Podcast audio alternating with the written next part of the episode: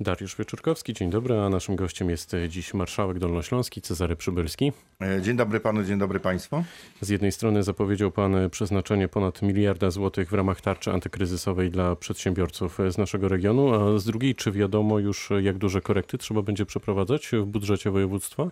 Znaczy generalnie rzecz biorąc, może zacznę od tego dolnośląskiego pakietu gospodarczego. To jest ponad miliard złotych na wsparcie mikro, małych i średnich przedsiębiorców na Dolnym Śląsku. Traktujemy to też jako wsparcie tarczy rządowej. Yy, Głównym źródłem yy, środków finansowych to są fundusze unijne, yy, ale również są środki, które są do dyspozycji województwa dolnośląskiego. Czyli na co przedsiębiorcy w praktyce mogą liczyć? Chcemy oprzeć, znaczy opieramy nasz dolnośląski pakiet gospodarczy na dwóch filarach, na finansowym i yy, doradczym. Yy, Będzie on prowadzony w trzech etapach, a więc bieżąca pomoc dla yy, firm, które ucierpiały na skutek epidemii koronawirusa i na to chcemy po pierwsze przeznaczyć 338 milionów złotych na wypłaty do wynagrodzeń dla prowadzących własne firmy. Szacujemy, że z tej pomocy y, skorzystać może kilkadziesiąt tysięcy firm i ich pracowników.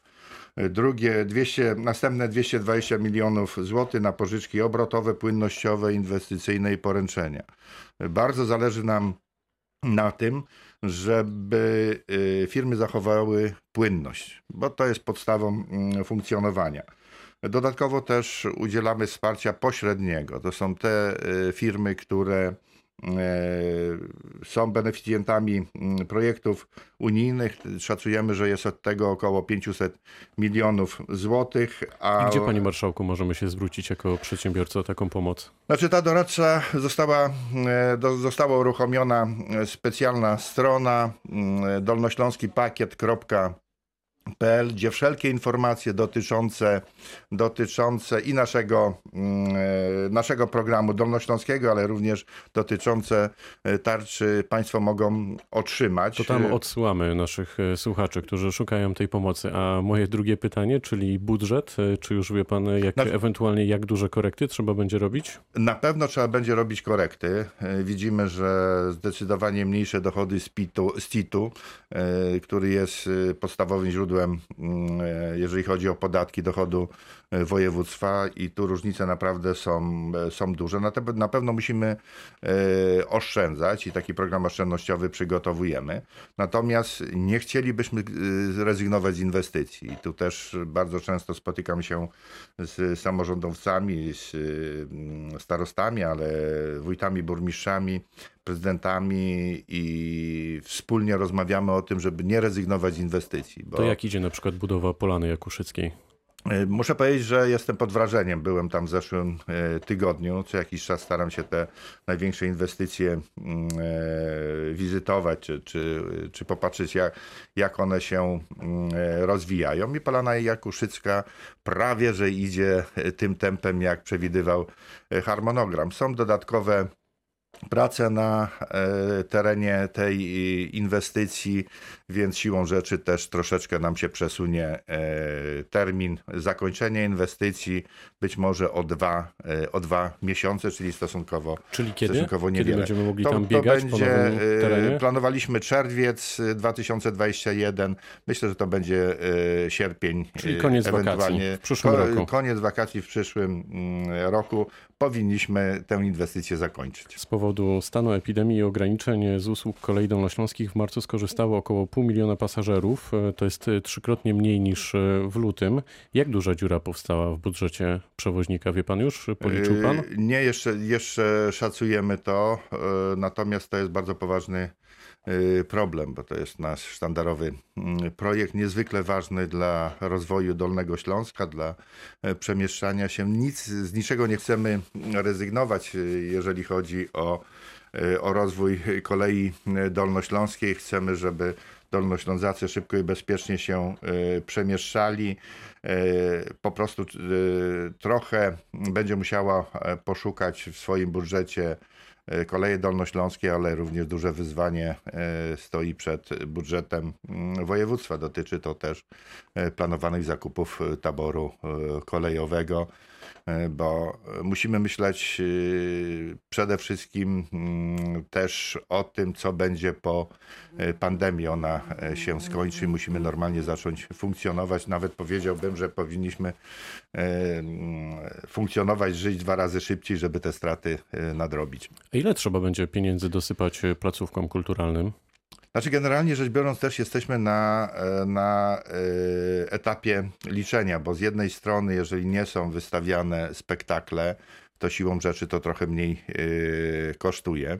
E, Niemniej jednak no, w, w budżetach każdego z instytucji e, dochody z biletu było, były znaczącymi kwotami. No, tutaj takim jednym z głównych źródeł dochodu, na przykład Muzeum e, Narodowego, a konkretnie Panoramy Racławickiej były właśnie e, bilety.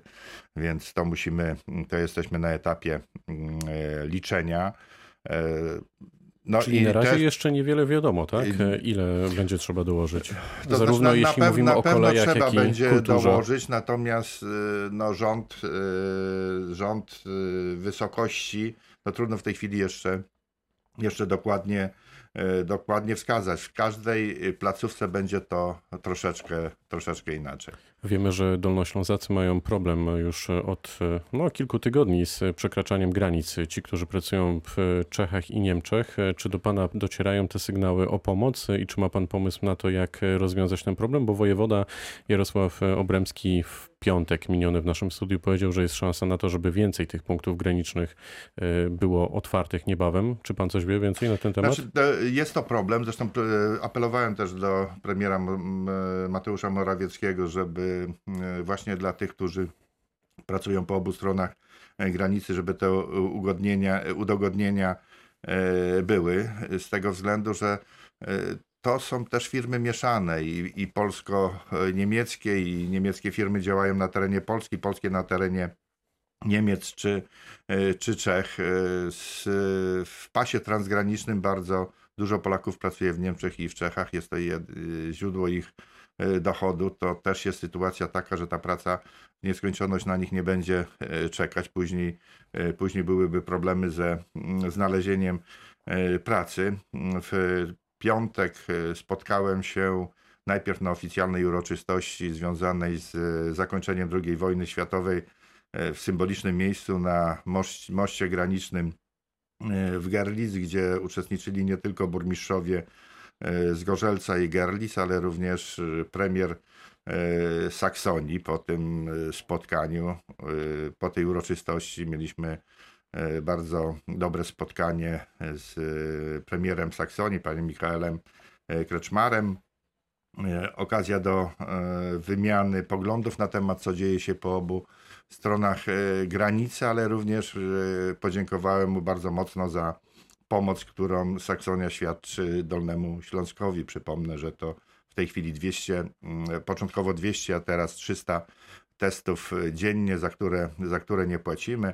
E, To gdzieś około 120 tysięcy mm, e, maseczek, ale również rozmawiamy na temat, na temat e, współpracy gospodarczej. Rozmawialiśmy również, żeby do tej współpracy, do tej współpracy dołączyła Bawaria, z którą Saksonia i osobiście Czyli innymi słowy jest Pan w kontakcie. Jestem w kontakcie, tak.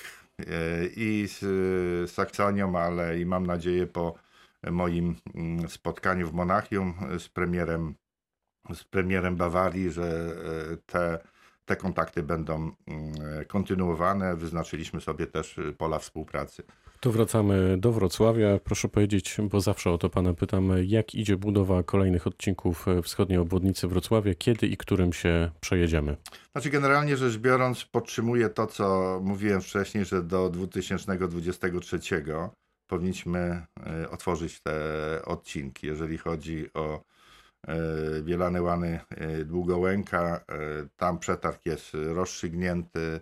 E, Gdyby nie pandemia, firma byłaby już na budowie. Myślę, że lada moment się to stanie. Natomiast jeżeli chodzi o odcinek południowy, wyłoniony, wyłoniona została firma, która ma zaprojektować ten e, odcinek. Myślę, to, że to mm, w znaczący sposób spowoduje e, to, że więcej firm zgłosi się do tego przetargu, bo będzie wiadomy e, zakres e, prac, a zaprojektuj i wybuduj firmy troszeczkę się bały. Myślę, że też e, pewien głód inwestycyjny e, spowoduje to, że tych firm będzie, będzie więcej. Zdaję sobie też sprawę z tego, że głównym, mm, główny ciężar, jeżeli chodzi o inwestycje, a przez to rozruszanie e, gospodarki będzie spoczywało na e, podmiotach publicznych, a więc na rządzie i samorządzie. I mogę zaryzykować tezę, że jeżeli byśmy zsumowali, to tych inwestycji samorządowych będzie e,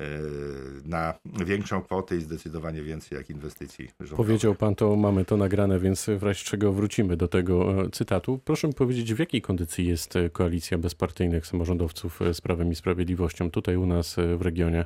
No to znaczy, jeżeli chodzi o te sprawy realizacji, realizacji yy, umowy koalicyjnej, ona, ona yy, przebiega powiedzmy zadowalająco. Trochę yy, spowolniła to szczególnie te yy, sprawy związane z przejmowaniem yy, linii kolejowych, ale i również yy, kwestia inwestycji, yy, budowy nowego Dolnośląskiego Centrum e, onkologii, siłą rzeczy i pandemii, ale również to, co dotyczyło, dotyczyło e, kwestii e, wyborczej, została trochę spowolniona, ale mam nadzieję, że teraz te wybory są e, odsunięte w czasie, więc e, będzie czas e, czy konieczność wróce- wrócenia do, do e, rozmów. Wie pan, Na- dlaczego na- pytam? Pytam dlatego, że przeczytałem e, jeden z wywiadów e, z panem ostatnio i powiedział pan w tym wywiadzie, że tu cytat, podatek miedziowy powinien zostać całkowicie zniesiony. To ja w takim razie pytam, czy i kiedy to się może wydarzyć i czy koalicjanci o tym wiedzą? To znaczy wiedzą, bo o tym, o tym mówimy, natomiast nie było czasu, żeby siąść do stołu, bo, bo akurat ten problem nie jest problemem tylko Dolnośląska. On dotyczy Dolnego Śląska, dotyczy naszej największej e, firmy, no ale decyzje no, nie zapadną na pewno e, na sejmiku, tylko to muszą być rozmowy na najwyższym szczeblu. E, No, różnimy się, bo jesteśmy jak bezpartyjni samorządowcy. Nie wszystko, e, nie wszystko to, co robi e, nasz koalicjant, nam się e, podoba, ale tak sobie przy tworzeniu tej koalicji powiedzieliśmy, że to, co gospodarcze, to, co dla Dolnego Śląska, to tutaj staramy się maksymalnie z sobą mm, współpracować, ale poglądy na wiele spraw, e, chociażby z wyborami ostatnio, przecież przyjęliśmy, e, Sejmik przyjął nasze e, stanowisko dotyczące przesunięcia wyborów i apelu o to, Mówimy o żeby wszystkie wyborach siły prezydenckich. prezydenckich, żeby wszystkie siły polityczne usiadły i naprawdę poza e, werbalnymi e, deklaracjami, żeby rzeczywiście faktycznie e, była próba e, dogadania się. Mam nadzieję, że ta sytuacja, która teraz jest w trakcie wyboru, bo jest naprawdę, mm, tak naprawdę nikt nie wie, jest wielki bałagan, e, więc być może rzeczywiście te siły polityczne, wszystkie siły polityczne usiądą i znajdą dobre rozwiązanie dla Polski. Jednocześnie, to już pytanie na koniec, e, pochwalił się pan ostatnio też na swoim Facebooku sondażem, który pokazuje zaufanie do bezpartyjnych samorządowców. Jak pan sądzi, czy jeśli byście rządzili sami albo na przykład z dzisiejszą opozycją, to ten sondaż mógłby wyglądać inaczej? Czy to jest tak, że Prawo i Sprawiedliwość to jest dla was wartość dodana, czy wręcz przeciwnie? Znaczy generalnie rzecz biorąc, jeżeli popatrzymy na, na przepływ elektoratu, on jednak przepływa, ten przepływ jest raczej ze strony obecnej, obecnej mm, y, opozycji, ale ludzie mają już dość e, tej odwiecznej walki pomiędzy dwoma wrogimi sobie plemionami. No nie może być takiej sytuacji, że nawet dobre pomysły z jednej strony są automatycznie kasowane i nie wdrażane tylko dlatego, że, że nie są moje. Nie może być tak, że moje jest mojsze. Powiedział marszałek dolnośląski Cezary Przybylski, który był gościem rozmowy Dnia Radia Wrocław. Bardzo dziękuję za to spotkanie. Dziękuję panu, dziękuję państwu. Pytał Dariusz Wyczorkowski. Dobrego dnia.